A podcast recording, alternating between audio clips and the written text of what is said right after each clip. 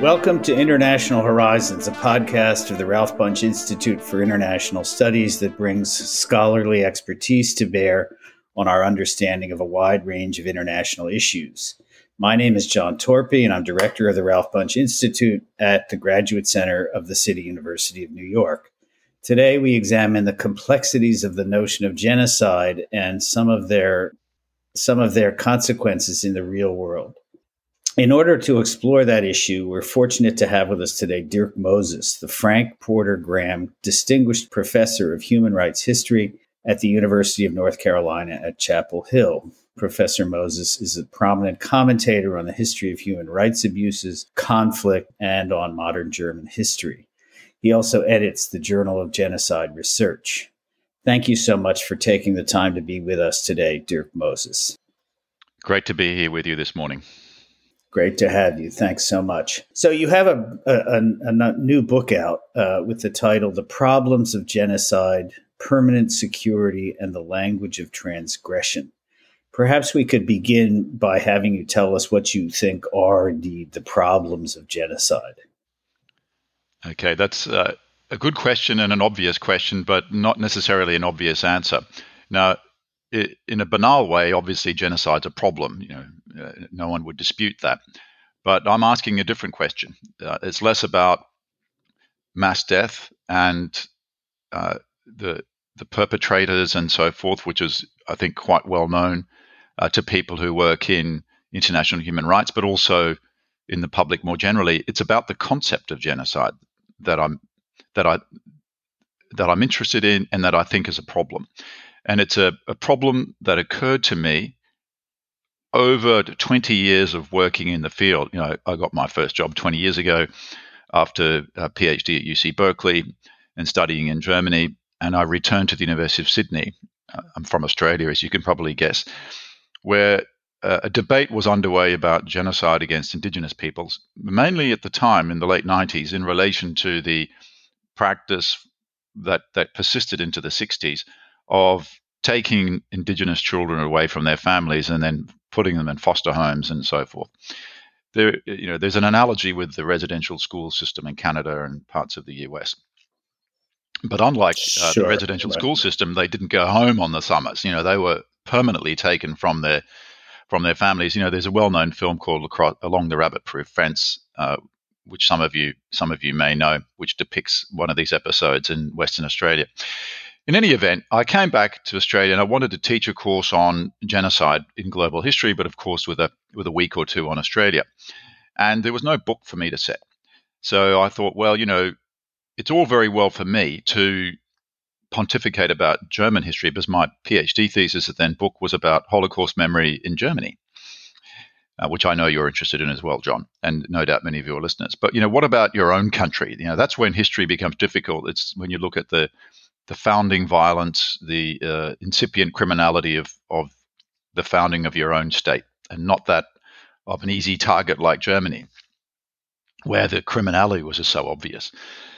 Now, not only was there no book to set, but when I raised the issue in class, and I and I did so by inviting uh, a colleague from the Indigenous Studies unit in the university, because it's it's important that the students hear from indigenous scholars and not from me about these issues or not just from me. You know a number of students said you are insulting the memory of the victims of the holocaust by claiming that indigenous peoples were victims of genocide you know whether in australia or north america south america and so forth right? They're just completely different cases and the genocide concept really is reserved for just a very special uh, select cases, the Holocaust above all, uh, you know, Rwanda, Cambodia, um, maybe Srebrenica in, in Yugosl- former Yugoslavia, and Armenia. You know, sort of four or five cases across the 20th century, and you know the, the, that did lead to a teaching moment. You know, because then there were students who then responded to that, and that led actually to a really interesting debate. Uh, but I I was struck by that the certainty with which those students uh, uttered this denunciation of my Indigenous colleague, who was quite shocked actually. And I have encountered that style of argumentation again and again. And when I started a new project, uh, which is called the Diplomacy of Genocide, which is about post war claims of genocide in secessionist civil wars uh, in Nigeria, the, the Biafra case in the late 60s, and then in East Pakistan in 1971, I was struck that th- that reasoning recurred. So when Biafrans and then uh, the East Pakistani Liberation Movement and Bengalis in now Bangladesh argued that what was occurring uh, to them was genocide, they were met with the the response that no, no, this is what you're going through is just a civil war, horrible as it might be, but it's not it's not genocide because that the genocide for to be genocide needs to resemble the Holocaust. There was sort of a syllogistic reason chain of reasoning, and I realized that many claims of victims uh, in which there are mass civilian casualties, you know, that was beyond dispute, right? It was a categorization issue, right?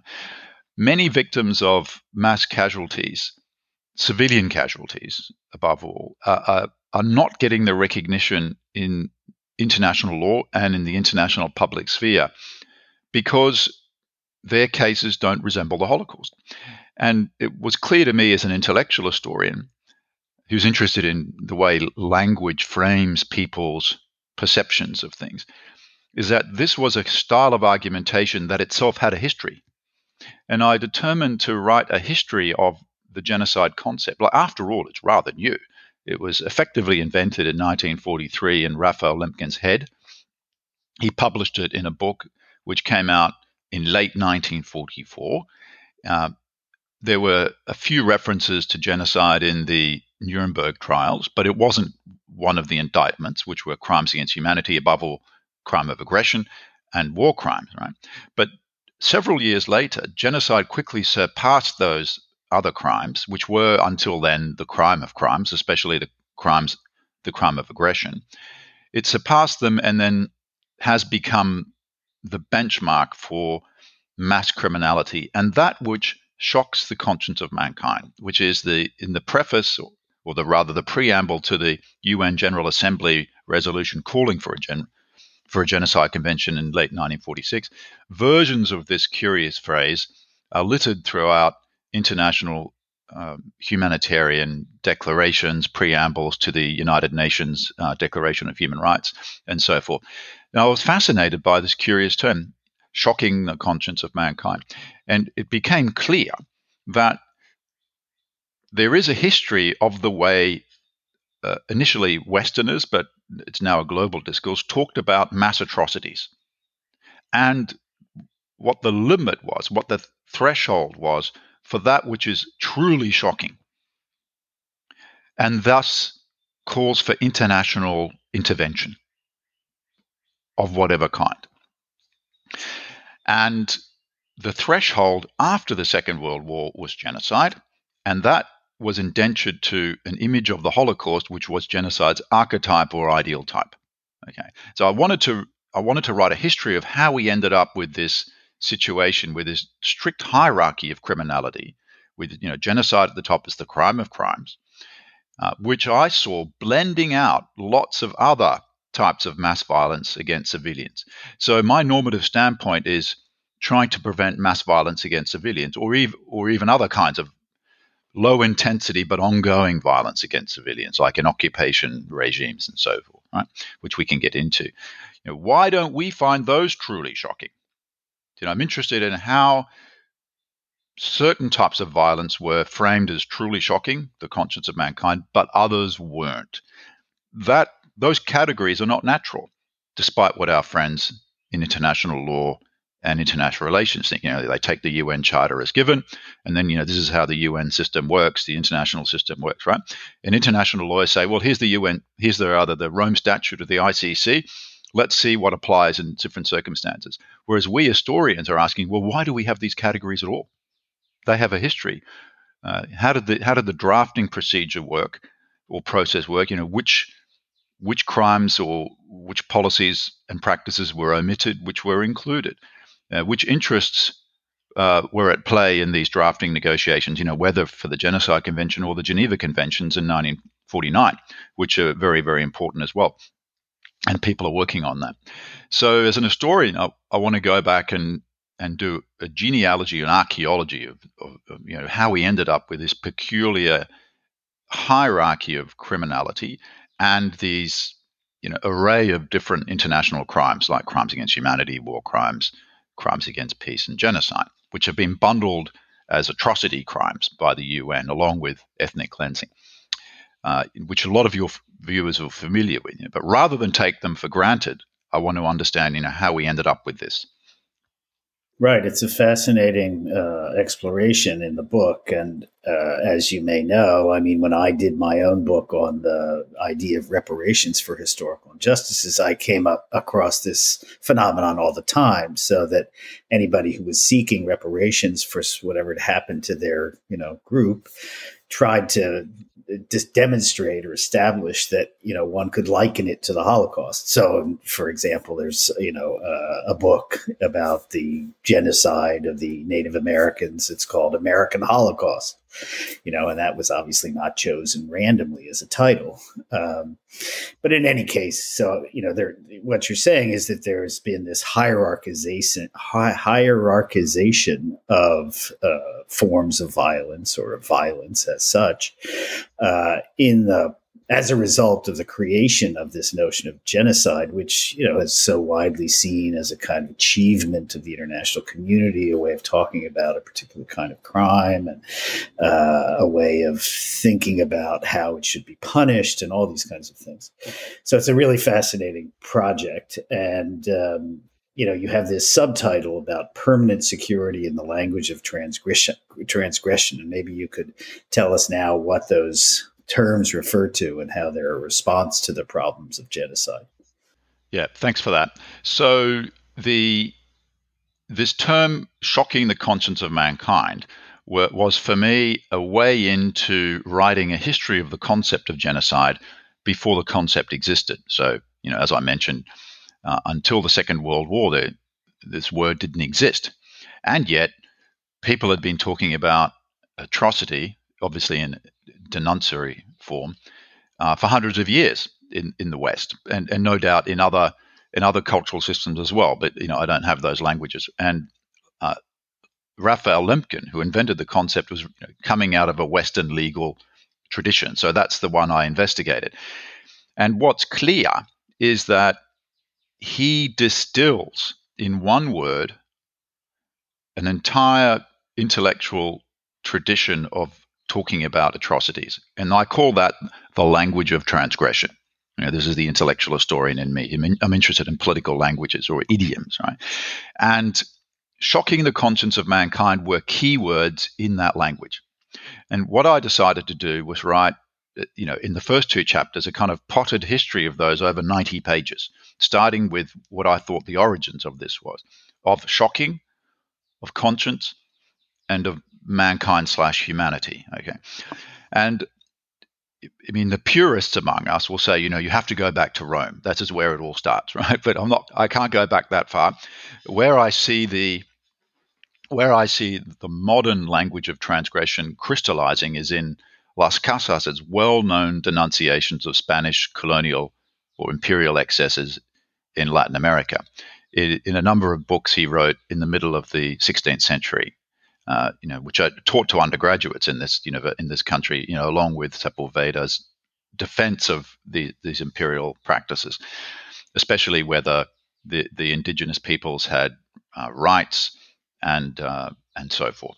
Now, Las Casas used these terms, shocking, conscience, and mankind, throughout these books, and they were widely translated in Europe. You know, it wasn't just that he was a, a blip on the in the in, in history. Is that he inaugurated a style of criticizing imperial excesses, and I can't go into too much detail here, but his book his books were widely translated in Protestant Europe uh, as a way of attacking the Spanish Empire by you know rival Protestant empires, above all the Dutch and the British. And they criticized Spanish and, and the Portuguese empires for enslavement and for plunder and for, for massacres. You know, that was for them what those empires signified. And, you know, this is now known as the Black Legend, you know, as uh, of, of Iberian imperial rapacity. By contrast, said the imperial apologists for the Dutch and above all the British, is that we don't engage in conquest and empire, we engage in settlement and colonization. We bring agriculture and progress, you know, to John Locke uh, in, applied in, in Virginia and so forth. And we try to conciliate the natives and um, uh, convert them voluntarily through uplift in, in a kind of moral liberal empire. So here I see the birthplace in the language of transgression uh, of the other subtitle of the book, which is permanent security here. Um, and, and I'll get to the origin of that particular and peculiar phrase shortly. But from from the early modern period, the the rival claims of European empires and the rival models, one the black legend of the Iberian, the, the, the exploitative, uh, plunderous one, versus the, the settlement colonization, quote unquote, liberal one, present us with a with a dichotomy which I see enduring into the modern period. Uh, and particularly interesting for me is the liberal one, which becomes incarnated in the British Empire in the 19th century, which, after the abolition of slavery in its own realm, then uses the British Navy to police many parts of the globe in, in suppressing uh, the slave trade. But in doing so, of course, expands its own imperial realm, right? Uh, which will, you know, will include selling opium um, well, encouraging the, the opium trade in China uh, and so forth. Um, Pax Britannica becomes a uh, becomes the vehicle for liberal permanent security, which really means pacifying the globe in the name of humanity, and that's what makes it liberal. Uh, and Pax Americana has taken this on. You know, we're doing this not for us, well, not only for us, but for humanity as a whole. Whereas illiberal permanent security is the assertion of a particular interest. You know, in the, in the Nazi case, German interest or Aryan interests, if you want to use their language, right? So it's it's it's not interested in humanity or the welfare of humankind, and it disregards international law. Whereas the liberal mode of permanent security uses international law as its vehicle. You know, it creates international law, and thereby justifies or legalizes its modes of governance and domination over indigenous people initially to uh, to secure its realm and and political power. Now, what's the difference between security and permanent security? Well, the difference is this: permanent security means the application of state, usually state force, in order to secure for a particular entity safety not only now but in the future forever. So it's a, quite a, a, grandiose claim, which necessarily is, going to result in, in excesses, because not only are you dealing with immediate threats, you know, which every state is entitled to do, right? Every state or individual has a right to some security, right? Permanent security is a kind of a paranoid hypervigilance, not just vigilance, hypervigilance, which is always looking for threats. You know, it's like a hyper threat perception, and thereby thereby stalks the world, trying to and to, to liquidate those that might be threatening in the future. Okay, so it's quite an expansive dynamic, and and I do see that in in history in many ways with expansive empires, uh, and then you also but you see it in two ways. So it's important to disaggregate this concept. You know, there's the liberal and the illiberal version. So this might be very abstract, but the the modes of domination, the applications of violence are different. So the Nazi version, if you like, is the most extreme version of illiberal permanent security. You know, I'm, I'm, there's a long chapter on this in the book. If you read the documents closely, you know the, the Nazis were obsessed with security, and they wanted to annihilate enemy peoples of different types, but above all Jews, because they were considered a threat. Okay. Now, I'm not saying that they were, in fact, a threat. Right? It's a fantasy, and this is why we need to study these fantasies as historians.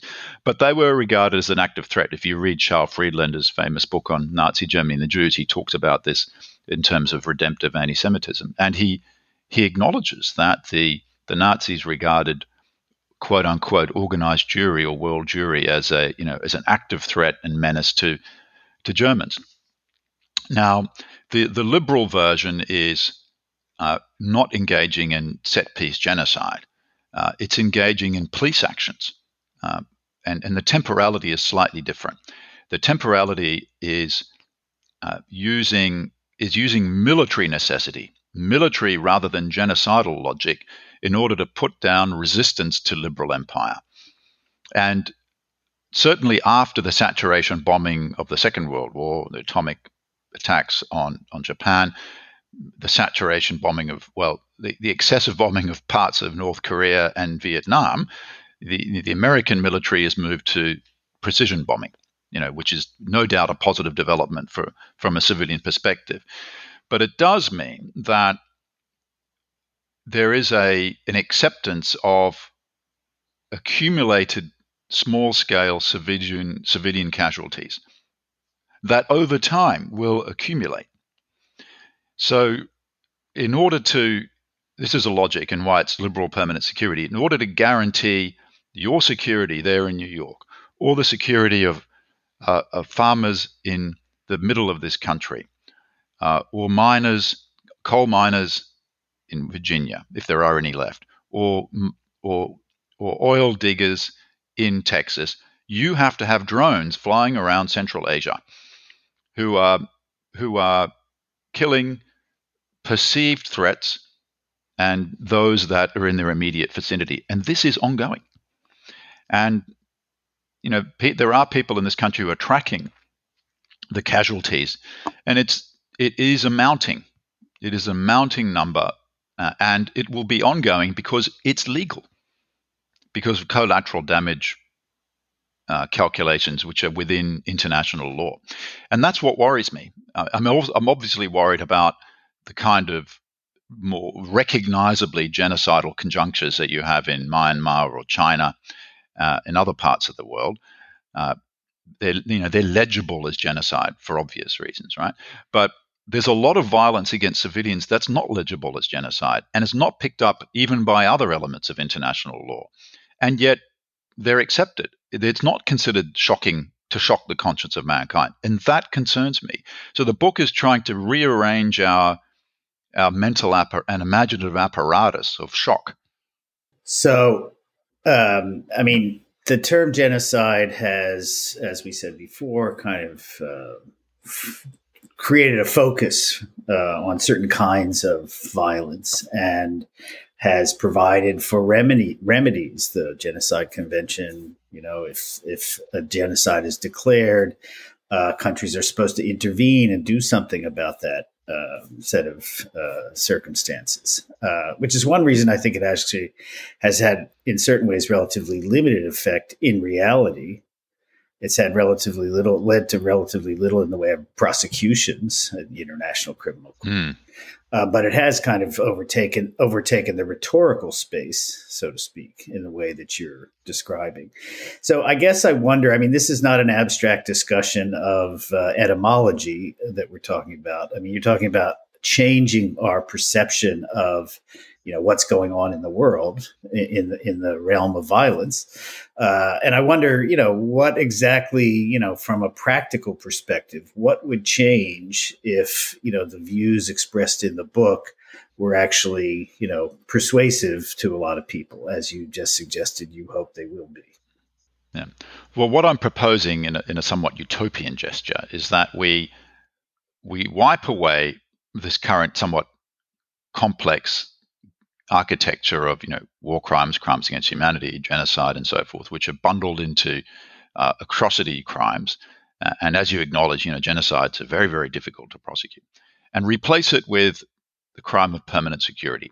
And there's no way this would ever be accepted because states have limited the definition of genocide uh, to make it resemble the Holocaust as much as possible, so that they have a free reign to to uh, apply their sovereign rights in the way they conduct civil wars or bomb other peoples, right? And that's why international law is so limited in many ways. That's the idea. I mean, the the somewhat Whiggish romantic view of the development of international humanitarian law and human rights law is that you know there's a steady upward trend of humanization of international affairs.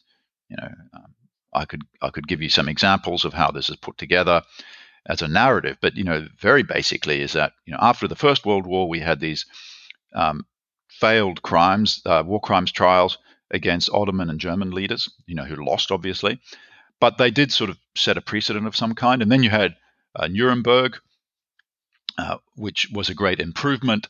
Uh, then then you had this, you know, human rights revolution immediately after the war in the UN Declaration on Human Rights, the, the Genocide Convention, the Geneva Conventions 1949, the Refugee Convention 1951. Uh, and then you had the ad hoc criminal tribunals in the 90s for the former Yugoslavia and Rwanda, and then the the ICC, and there's sort of an upward trend, right?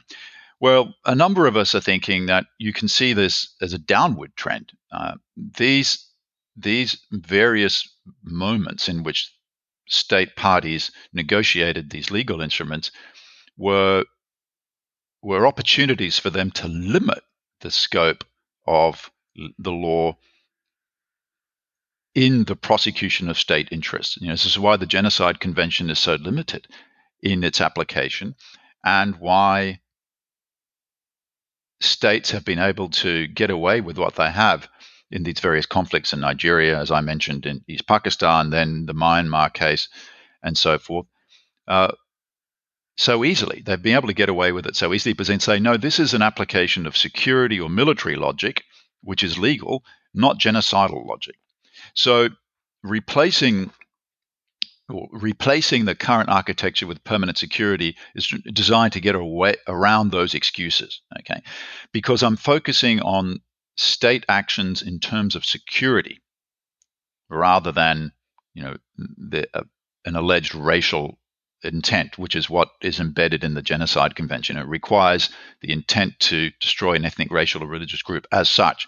And the way that's been interpreted in the jurisprudence is that the intent of the state or the guilty party has been to attack a group simply because of on identity grounds, which in the book I, I show is a depoliticization of violence because it implies that people are attacked simply on, if you like, a motive grounds of hatred, ra- racial hatred, rather than, as states always claim, that they they fear that group or that members of that group are engaged in an insurgency. And if you look empirically at the mass violence against civilians since the Second World War, and indeed before then, you'll see that they are embedded in complex, uh, complex circumstances where there is a lot of political violence. Okay, and racialization processes have been ra- uh, wrapped up with securitization processes.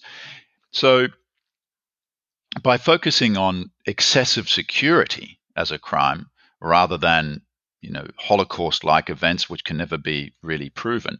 I'm I'm I'm hoping that states would be forced to justify their policies before the international public sphere and say why they're proportionate and reasonable, and uh, and in doing so, rather than just saying, "Nope, it's not genocide, so leave us alone," which is what they've been doing so far, or as in say the Darfur case, uh, which gives you a very very good sense of the way hierarchies of criminality are perceived in international relations.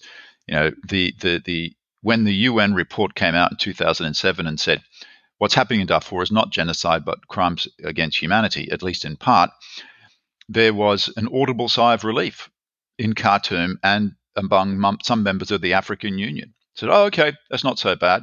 Whew, kind of, we're off the hook here." As if crimes against humanity are not shocking and outrageous. But that's what we've come to.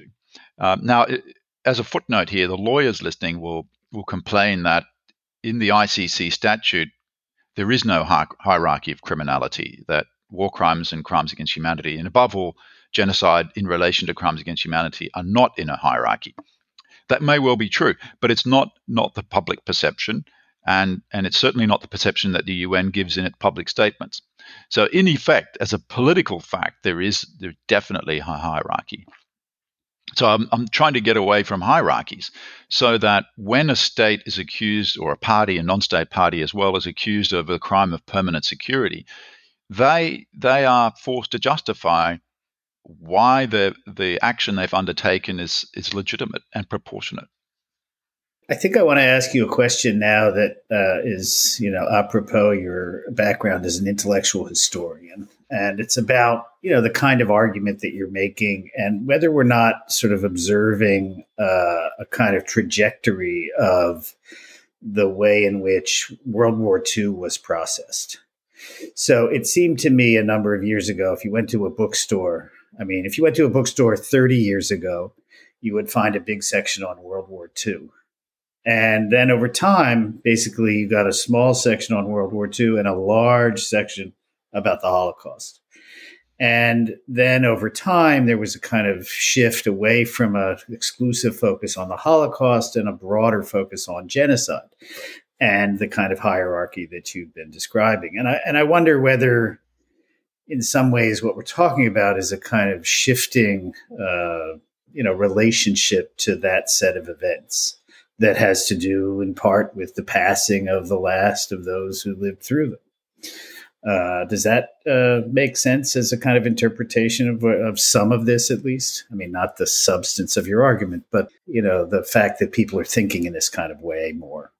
Yeah, that's really fascinating. The the the hold on the imagination, the moral and political imagination of mass criminality that the Second World War exerts, you know, above all the Holocaust, is uh, is is striking. But you know, it is it's partial. Uh, it's not just that the Holocaust or D-Day occupied; it's that the the bombing of civilians has been forgotten largely. Uh, you know, it, it, could be there because it, you know, it's in, integral to the way World War II was fought and won.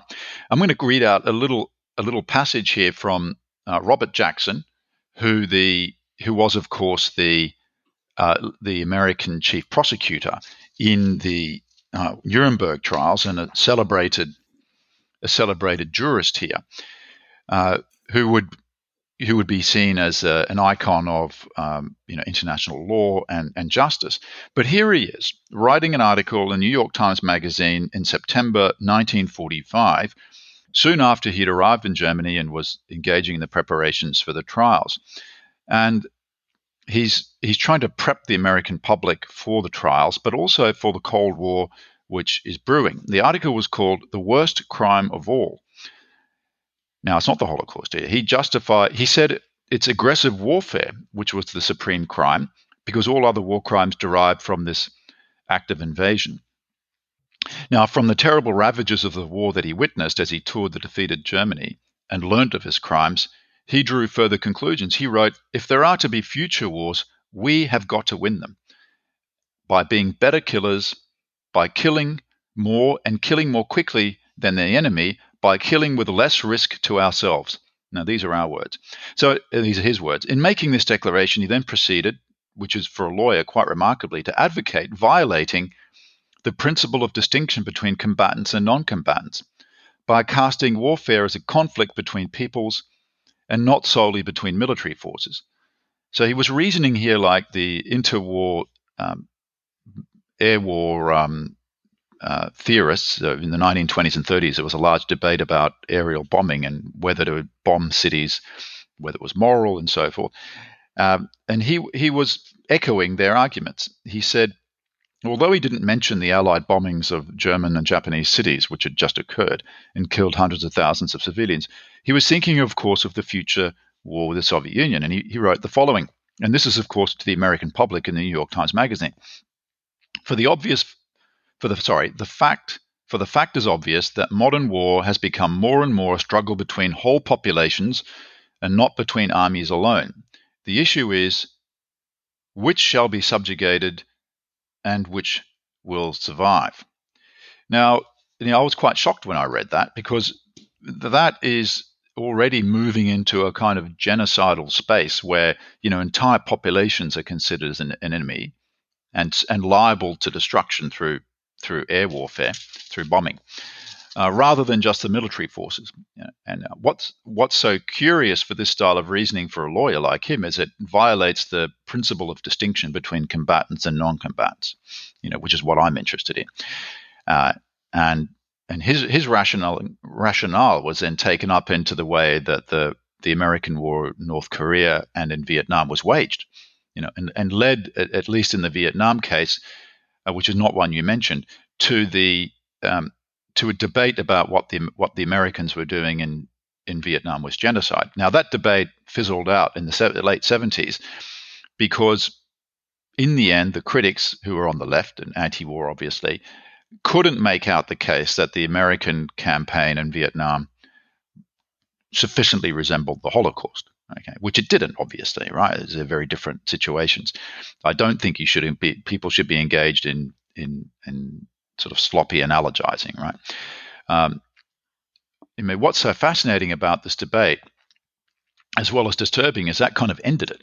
You know, by the time Reagan is inve- uh, uh, elected here, and then we have a revival of Cold War uh, chest beating and and remilitarization of foreign, American foreign policy, and then in the 90s, when you get these genocidal situations in in Africa and and in the Balkans, you you get a revival of the of the genocide rhetoric in a new field called genocide studies, which has developed since then. You know, and I'm involved in. I edit the, the major journal in the field, um, and genocide studies as a field, and though in the NGO sector that that utilizes that term and pushes for American intervention to stop those genocides. So genocide studies becomes and the genocide rhetoric, the interventionist, preventionist rhetoric, becomes a vehicle for American interventionism, which in many ways is a continuity of the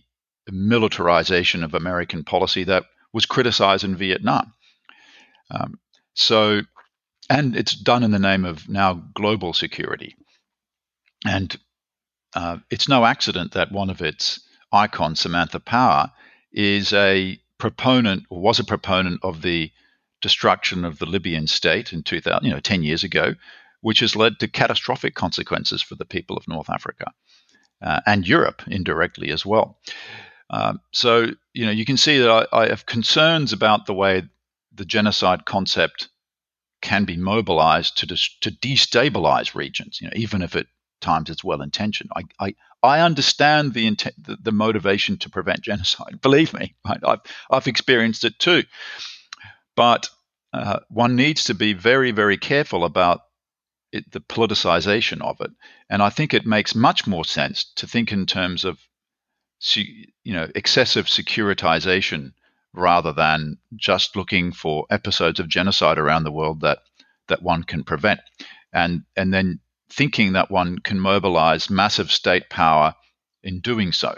When that when that application of state power is is itself implicated in, in, in killing quite a lot of civilians. So let me ask you one last question before we let you go. Um, your book is really about you know categorizations of violence, uh, where they stand in our moral hierarchy, so to speak. Um, so it's not about numbers, but uh, a number of years, a few years ago, Steven Pinker, you know, wrote a big and widely, you know, received book about basically the decline of violence in the modern world and in the 20th century, actually in particular, which seemed, you know, counterintuitive to a lot of people, uh, given what had happened in both the First and Second World Wars. Um, and you know the genocide idea is meant to uh, stanch a particular kind of violence, but it's it's meant to you know sort of undercut violence more generally. And I wonder if you have a view on that you know debate, which has died down perhaps in the meantime, but you know, it's a matter of concern, certainly to those of us in the social sciences who are concerned about violence. I mean, has it ha- have we do- done any better at kind of reducing the amount of wanton criminal violence that takes place in the world? Yeah, so I think it all depends on where you look. I think it's it's clear that interpersonal violence for uh, privileged, mainly white people in the West has definitely declined. I mean, even in my lifetime, I, I, mean, to think of a banal example, you know, I'm a I'm a classic Generation X, that it was quite common when I was a, a schoolboy, you know, until the mid 80s, that students would be subject to the cane, as we call it, to corporal punishment from the headmaster. I mean, that's now unthinkable. You know, I mean, you, the the teacher would go to jail if, for child abuse if they did that today, right? So that that's taken place pretty quickly, right? And that, that is, of course, a banal example. For those that are, are, are less racially privileged, uh, there seems to be plenty of violence going on, and a lot of that, of course, uh, is is linked to to poverty and, and, and class status and uh, access to re- lack of access to resources and so forth. So it's important to disaggregate, you know, within Western societies and not just between a global North and a global South. The you know much depends as well on how you define violence. Uh, as I understand it, Pinker is, is less interested in notions like structural violence or the the you know the the in, the asymmetries in power which result in uh, the dysfunction of, of um, state capacities in the global south through structural adjustment programs and, and so forth, uh, which then indirectly lead to uh, push factors and then you know massive migration flows from Africa into Europe, which has has led to quite a bit of uh, fat- fatalities in the Mediterranean, and uh, uh, then not to speak of um, the, the hyper exploitation of sweatshop workers in Bangladesh. Uh, so that so we can buy some cheap T-shirts and, and Nike shoes and things like that. So I think you know once once you sort of broaden the the understanding of what violence can look like, then it's displaced from from the inside to the outside. So in order that we can live less violent lives, the the other people have to endure various types of violences. Um, so you know, it, it, there's less stress in our lives, uh, but that here I am speaking then to a privileged audience, if you like. But the but a condition of possibility of of this uh, comfortable lifestyle is the is the violent existence of of people, uh, not only in other parts of the world, but also in this country as well. So other people, I mean, people have made this criticism to Pinker already. I'm not saying anything that others haven't said. There's there's a terrific review of his book actually by John Gray, the philosopher, in the Guardian, which is you know very worth looking at. So, you know, I'm I'm I don't think it makes sense to sort of statistically try to track you know violence of one kind you know over the centuries as he's done in order to to argue that the enlightenment project narrowly defined as he does it is is still ongoing.